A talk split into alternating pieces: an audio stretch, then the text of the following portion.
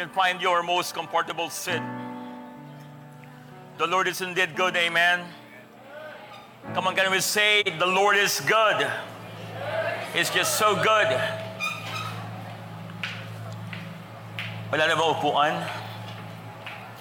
Yan, we did not invite any other churches. Kasi alam natin, uh, we, we, sa atin pa puno na tong church. So, uh, kung may mga upuan pa, uh, yung mga wala pa dito, kung parating pa lang kayo, magdala kayo ng upuan galing sa bahay. Dali nyo yung mga sopa ninyo kung nakikinig kayo sa... sa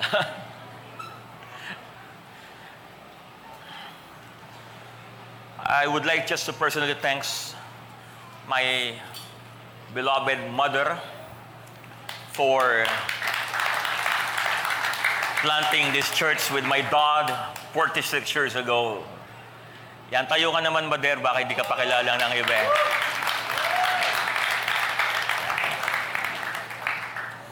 Si nanay po ang isa sa mga Pilipino na nag-lockdown ng dalawang taon pero hindi niya alam. Kasi even before the lockdown and after the lockdown, she doesn't really get out of the church, of, of the house. Kaya, ano yung lockdown, sabi ni nanay? Ayan po yung hindi pwedeng lumabas na. Ah, ganon. Di ako makarelate, sabi ni nanay. Pero seriously speaking, uh, thank you, Mom, for raising up wonderful kids.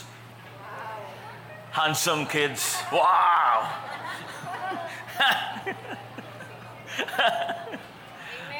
and uh, raising up the most special boy compared to all his sisters. Parang ayaw maniwala ng mga kapatid ko. Thank you, worship team, for the wonderful worship. Can we, can we give them a hand, please? Uh, yung worship team. They've been rehearsing, practicing so hard. Tagal ho nila nagpa-practice. Uh, inubos na ho nila yung battery ng mga mics natin. Pa-practice, and it's just wonderful. Uh, yung kinanta natin kanina, thank you, Pastor Julius, for the composition. The Year of Great Miracles. Indeed, uh, church is believing that we are experiencing, we will experience great miracles. Amen? Yung talagang mirakulo ng Lord sa buhay natin. I remember still many years ago, kinikwento lang sa akin ng mga kapatid ko, when I was still young, and I think it would be a long story because when I was still young, and I'm not that young anymore. So, doon daw sa maliit na church, Sino sa inyo nakaabot yung maliit na church natin doon sa may barangay Birata? Taas yung mga kay, kayang umamin na matatanda na sila. Yan.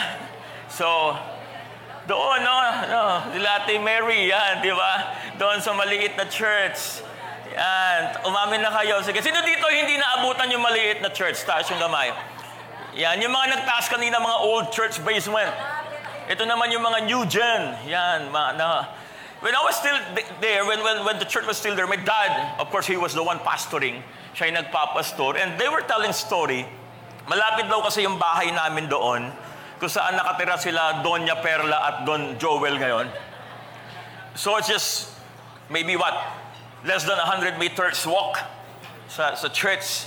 So, naglalakad daw ako pag si daddy nasa office ng church. Kala mo talaga may office yung church noon eh, no? Meron ba? Wala. Ang liit nun para magkaroon ng office. Ay, yung office noon, pag walang service, may upuan. Yun ay office. Sige. sa bagay, mas alam nyo yun kaysa sa akin, no? O sige, muna tayo magtalo. Meron. Parang dito pa tayo nagtalo sa stage, no? so, may, may office noon. Tapos, oo nga, kasi nasa tabi daw ng kalsada yon yung office before the door, may, may opisina. I, I, hindi, hindi daw siya bibid kasi sa mind ko eh. I was too young. Then maglalakad daw ako. Maglalakad daw ako tapos kakatok ako sa bintana ni, ni daddy. Then sasabihin ko kay daddy, Daddy, pengi akong pito. Yan, umigid daw ako ng piso. Di ba? Ano, ano? At tingin ko lang, tingin ko. Mabira sana, tinanong ko po lang yung mga kapatid ko bago ko kinuwento to eh, no? Mali-mali ako eh. so, so nag, nag-ask daw ako kay dad ng pengi akong tingko. And that time, uh, siguro I was still maybe, maybe two years old. Ako daw kasi, yung, yung bata, was growing up, seven years old na raw ako nakapagsalita ng tuwid. Imagine hanggang, hanggang turning seven, bulol. Imagine, tapos magiging pastor, di ba? Buyoy. Tapos naging pastor. Imagine. So, what I'm trying to say is this, yung ginawa kay dad, and that time, hindi pa ganun ka-bless sila daddy, ang kinikwento sa akin, minsan nabibigyan ako, minsan daw hindi, and my, my dad's heart was really uh, broken whenever he wasn't able to give me or even some of my siblings the things that we wanted. Kaya ang ginagawa daw ng mga church leaders noon, na mga pastor na rin ngayon, pastor's wife na rin ngayon, kakausapin daw ako, tas patutulain ako, pakakantahin bago ako bigyan ng piso. Sige, sabi nila, mag, mag, mag, nag-cite ka nga ng verse, John 3.16. Biruin mo, 3 years old ako. Pinagpa-cite na ako ng verse, For God so loved the world. Ganun, ganun pa daw ako noon. Bul- bulol daw talaga ako eh. Then they would, they would give me a peso. And who would even know, right? Who would even know? That time was 1976. I was born 1978. This church was, was, was founded 1976. Then, after seven years, the church has already planted, if I was not mistaken, according to the history, around 12 to 13 churches. Dito sa GMA, may naplan tayo dyan, pero hindi na under ng pre-mission ngayon sa Carmona. Di, dahil hindi kayang suportahan ng finances, ang ginawa, pinaampon ni Daddy sa Korean denominations, sa Presbyterian. So we have churches we planted, but we were not able to sustain and support them. So, pinampon para magkaroon ng support yung mga pastor. And there's, sabi nila madami daw yon mga churches na yon. Then we started to plant churches sa Tarlac, dito sa Manila, sa Alabang, sa Bikutan, nag-plant tayo ng church sa Baclaran, sa Tagig. Then we started to plant churches dito sa Magsaysay, sa Bagong Silang. Then umabot na sa Kabuyaw, nag-plant ng church somewhere sa Cavite. Then, may mga pastors tayo na may heart talaga sa church planting. Pumunta ng Nueva Ecija, pumunta ng Pangasinan, ng Tarlac, Nueva Vizcaya, and then one of our pastors who used to live in Bohol, umuwi para mag-church planting doon and was trained here. So nag-plant siya ng church doon. Ngayon, meron na silang three churches. Then yung sa, sa Ormoc, nanggaling din dito, nag-plant ng church sila Pastor Arcelias. They went home to really plant church. Mga taga roon sila na dito na nagstay, pero yung nagkaroon ng calling, they plant churches sa Ormoc, and, and I think right now they have four churches existing under uh, the organization, under our organization. Pupunta nga sila Perla doon uh, next month. September, September, somewhere next on September. Then we, we, we, we were able to plant churches sa Capiz. I think we have uh, nine churches in Capiz right now. And it was just the story of God's amazing grace. Amen? Then ngayon, nagplan tayo ng church malalapit sa Purok Sais, sa Strawberry Hills. Then si Ate Norma, nasa Pangil, sa Laguna. And still doing what God has called us to do. Right? And those stories themselves are great miracles. And how can you not believe God for a miracle? If we have already seen miracle after miracle na ginagawa niya sa church natin at sa buhay natin, you have your own story of how God's miracles overtook your life. I have my own story. It's not maybe the same stories my dad had during his time. This church has been founded with signs and wonders and miracles. Kinikwento nila yung bata pa ako, si daddy, that time, may mga nadidemon possess. Then tatawagin, tatawagan si daddy, pag pray niya si daddy, hindi tapos, second year high school ang tinapos ni daddy. So hindi siya marunong mag-English. Kaya pang nag, nag uh, out siya ng demons, dinadaan na lang talaga sa lakas ng boses. I command you, Satan, let's go! Yung mga ganun. Yung talagang magtotropa sila eh. Oo, maraming ganyan eh. May isa pang ang pastor, sabi niya, yung, yung pinipilit niyang mag-English, nagka-couch siya ng demon, sabi niya, I command you, Jesus, get out! Guman talagang si Jesus yung pinalayas eh. Binulungan siya, mali, mali. Jesus, come back! Binabalik, binabalik pa niya si Jesus eh. Satan, get out! Marami yung ganun eh. Yung mga nagpa-plant tayo ng churches dyan, kila Pastor June Asne dati, kila Pastor Elmer, natutuwa ako, siyempre mga leaders, nasa ano tayo eh, nasa community church, that time, resettlement area. Di ba? Ang tawag noon, mga squatters. Talaga naman, pag pumunta sa unahan, buksan po natin ang ating Bible sa Book of Expound. Gumaganon pa yan. Book of Expound daw. no? Then, sa New Testament, buksan po natin sa Book of Espeso. Mas espeso. Englishin mo na lang, Ephesians. Talagang mali pa rin eh.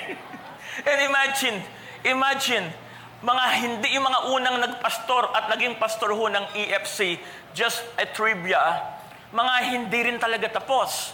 Of course, nandyan sila Kuya Rene, sila Kuya Done, sila Kuya Moody, talagang binago ni Lord. Iba yung ngiti ni Ate Norma, yung narinig niya yung yung pangalan na Don Etemerio, yung ngiti ni Ate Norma, kakaiba oh. diba? So, imagine, si, alala ko pa si Kuya Donny, naka, nakakulong yon Hindi kilala ni Daddy. Pinuntahan niya sa Muntinlupa to simply know him because he heard na merong isang pangalan doon ni Hapita na nagmasakir ng mga sundalo. I think he killed poor soldiers that time. So he was brought to to Muntinlupa sa maximum security. Then si Daddy, of course, with his being a gangster, pinuntahan niya, binisita niya, kinausap niya, nagtataka si Kuya doon, hindi naman sila magkakilala. Then sinaran niya ng gospel na born again. Pagkalaya, bumalik dito, naging leader, nagplant ng church sa Nueva Ecija. And just the goodness of God. Hello? And we have pastors here, drug addict, as in, hook sa droga. Binago ni Lord, mga naging pastor. And some of them are pastoring churches as bigger than EFC. Ngayon, may mga churches tayo, may mga daughter churches tayo sa Tarlac, sa ibang lugar, na mas malaki pa sa church natin. And the point is this, when God moves, no one can really stop and hinder, right? It doesn't matter if you are what uh, competent during that time or you have the skills ang usapan kasi noon, pag matapang ka, meron ka pananampalataya, gagamitin ka ni Lord. Of course, that was during their time.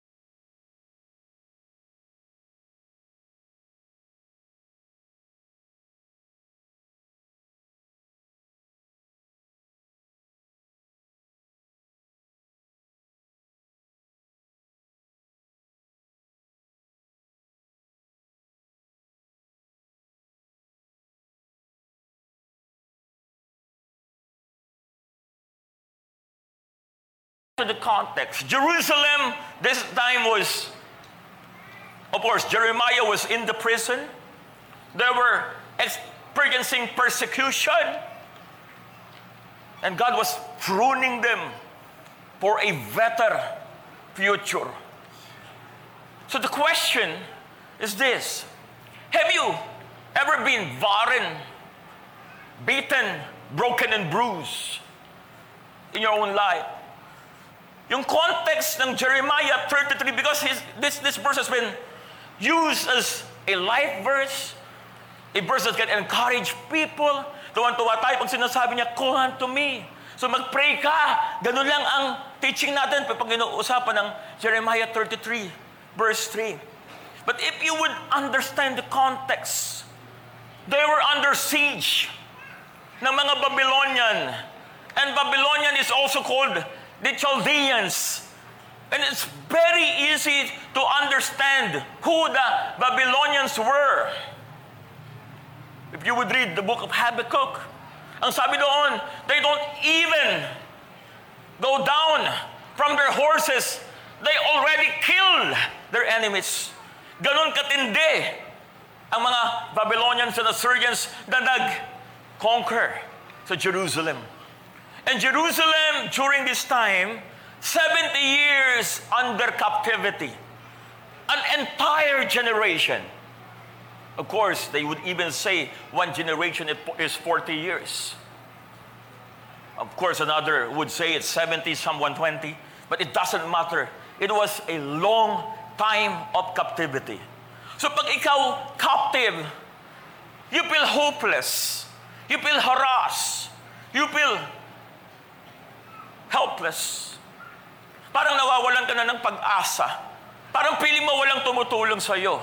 Parang piling mo, lagi na lang ikaw yung biktima ng sitwasyon at mga pangyayari sa buhay. And that was the same feelings of Jeremiah and the Judeans or the Israelites during the siege of the Babylonian sa bansa ng Israel. Then sinabi sa kanila ng Panginoon, through Jeremiah, isipin mo na lang, nangusap sa pamamagitan ng isang propeta na siya mismo nakakulong.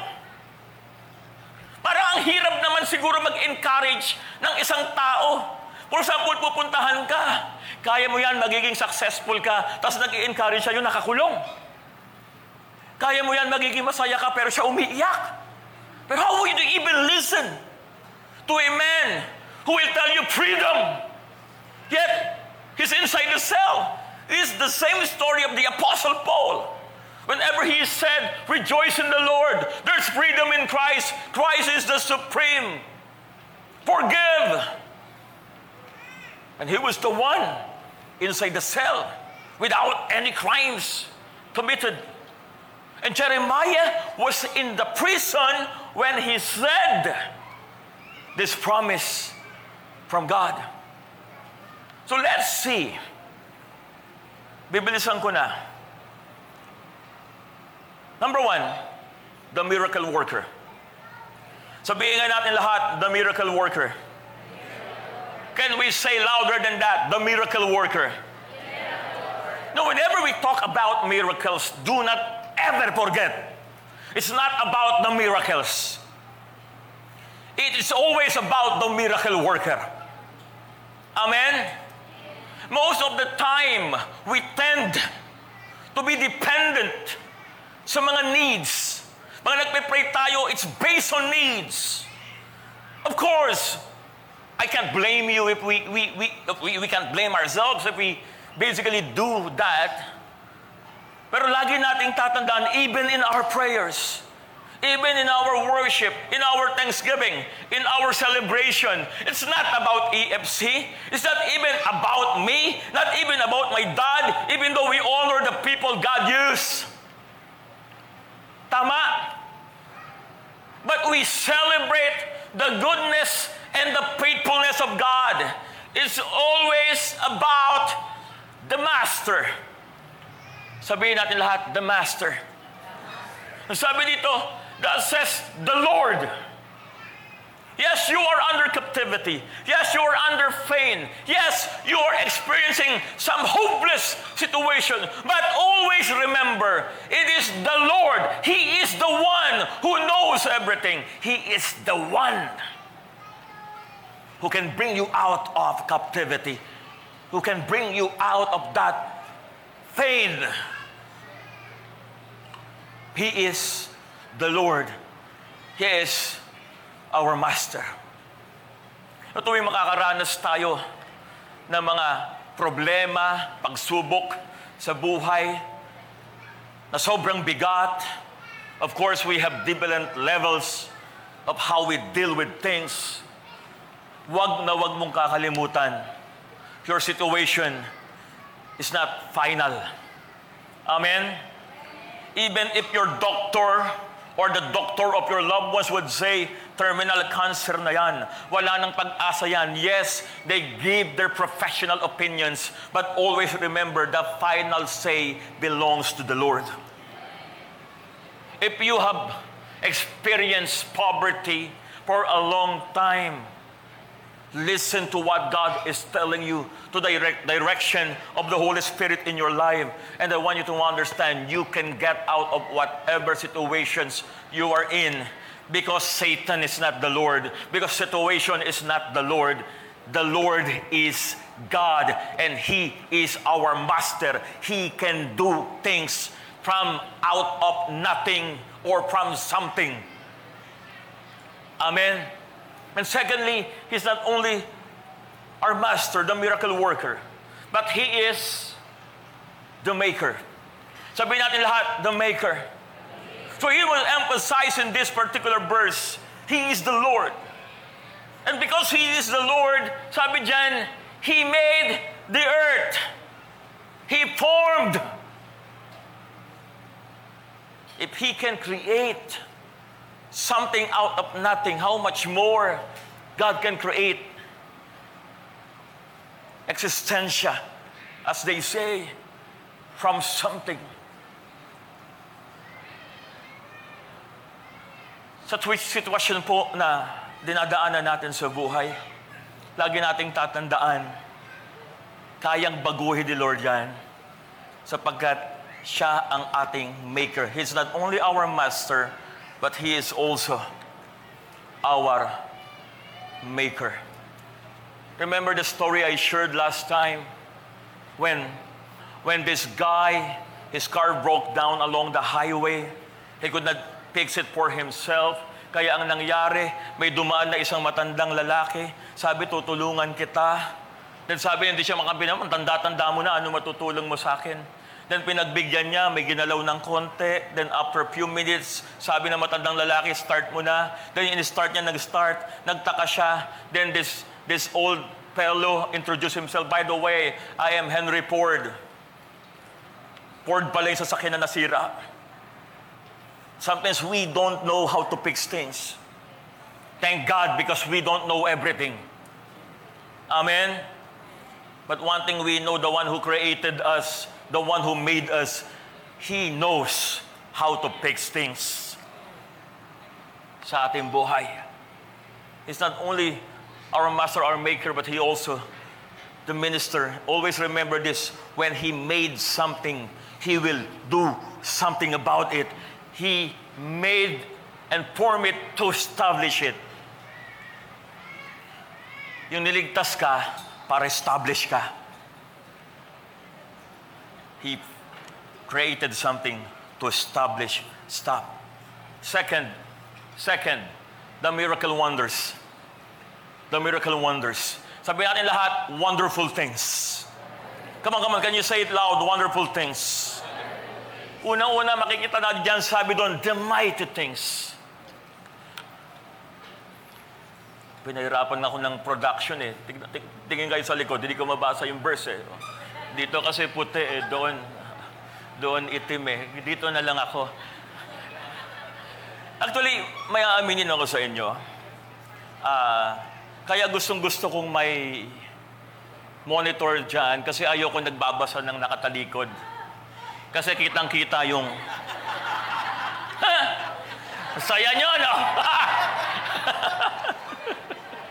Kaya gustong gusto ko dito ako nagbabasa ng verse kasi pag dito ko nagbasa obvious oh.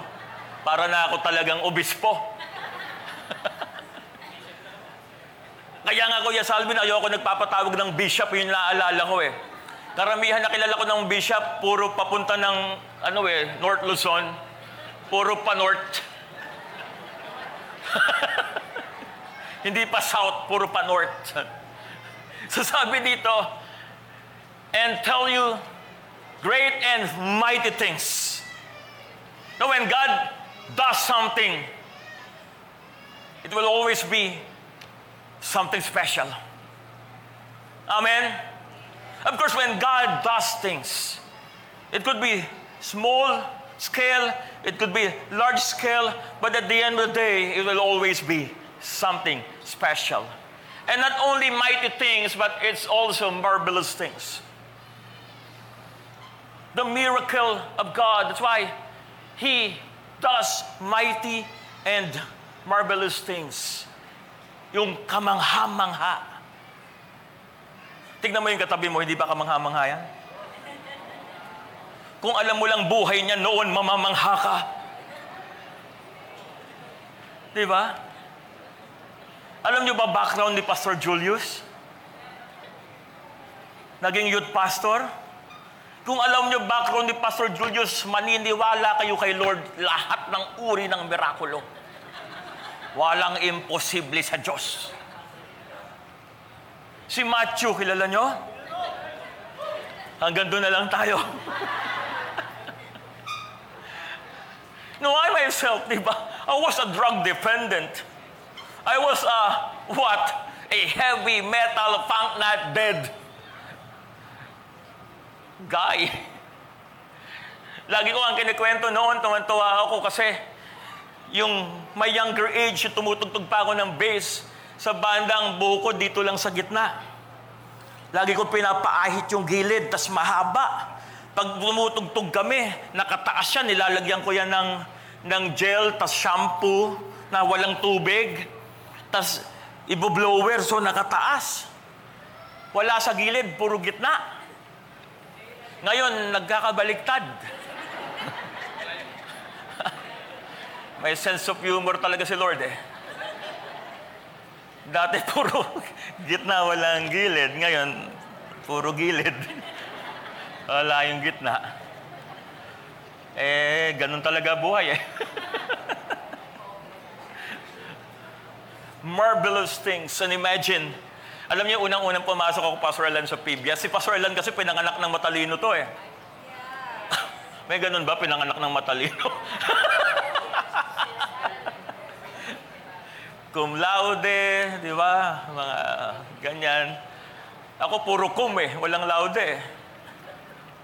And I was growing up, then nag-enroll ako sa PBS. Hindi ko makalimutan, two years na kasi yung klase. Ayaw kong mag-aral kasi nga gusto ko maging banda.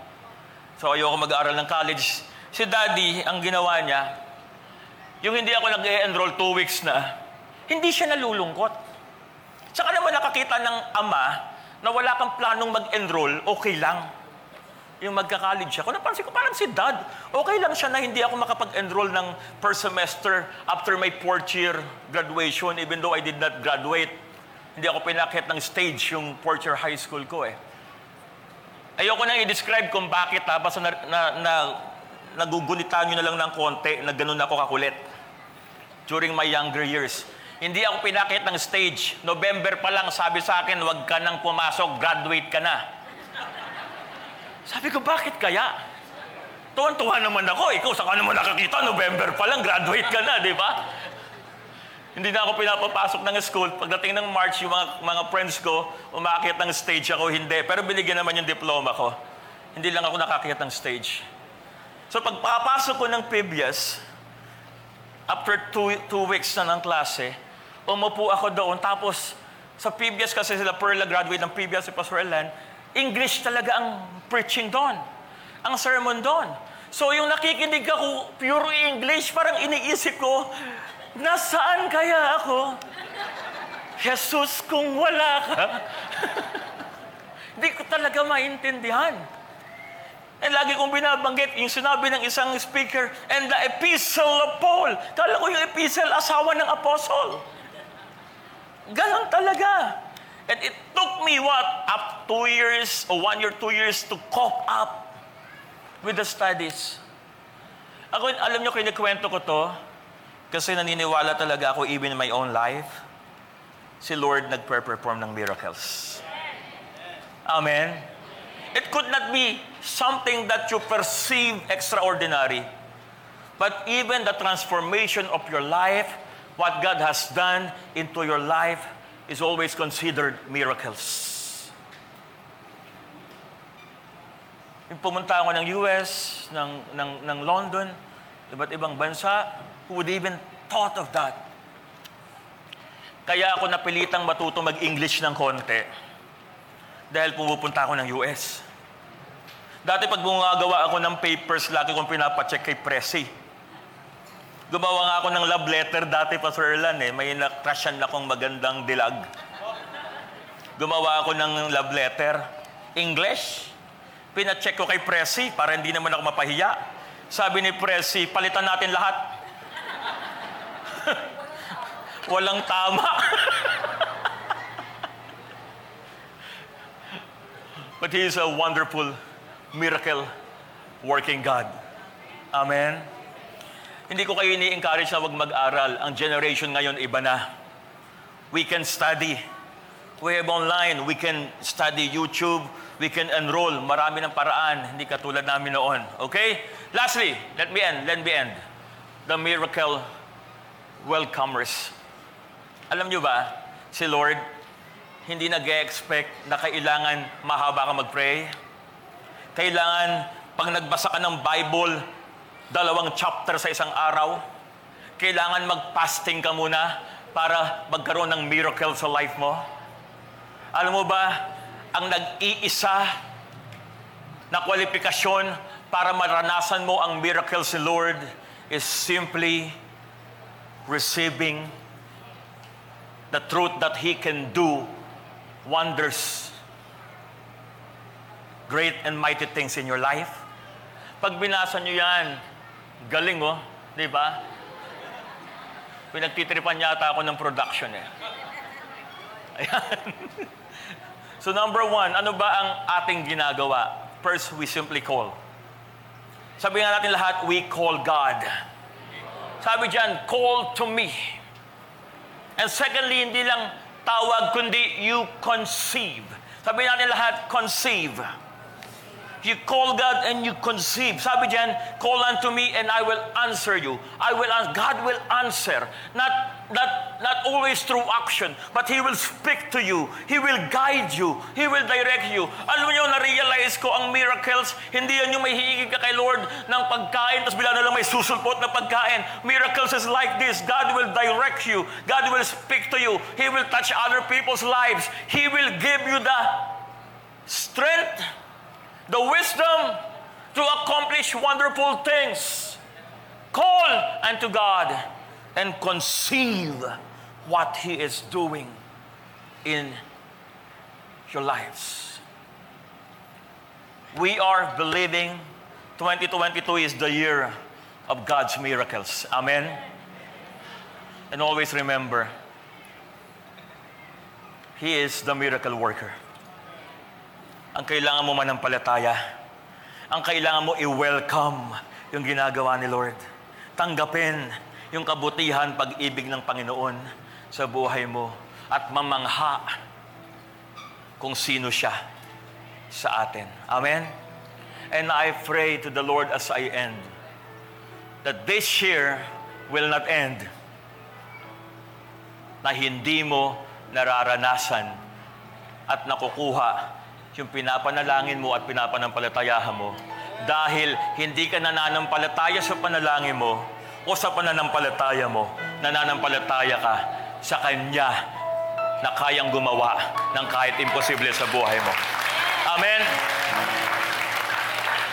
Heavenly Father, we thank you, we honor you. Thank you for speaking into our hearts and lives. Continue to let the glory of Jesus Christ shine in our lives. And let this word, O oh God, be real tangible sa aming mga buhay. Na wala kaming ibang tinitignan, hindi din yung mirakulo, kundi yung gumagawa ng miracles. That we will be in awe of who you are. We will call you and conceive in our hearts the things that you are speaking to each one of us. Thank you for the 46th anniversary celebration. 46 years of your goodness, of your faithfulness. We are expecting we will enjoy great miracles in our lives and through our lives. In Jesus' name, Amen.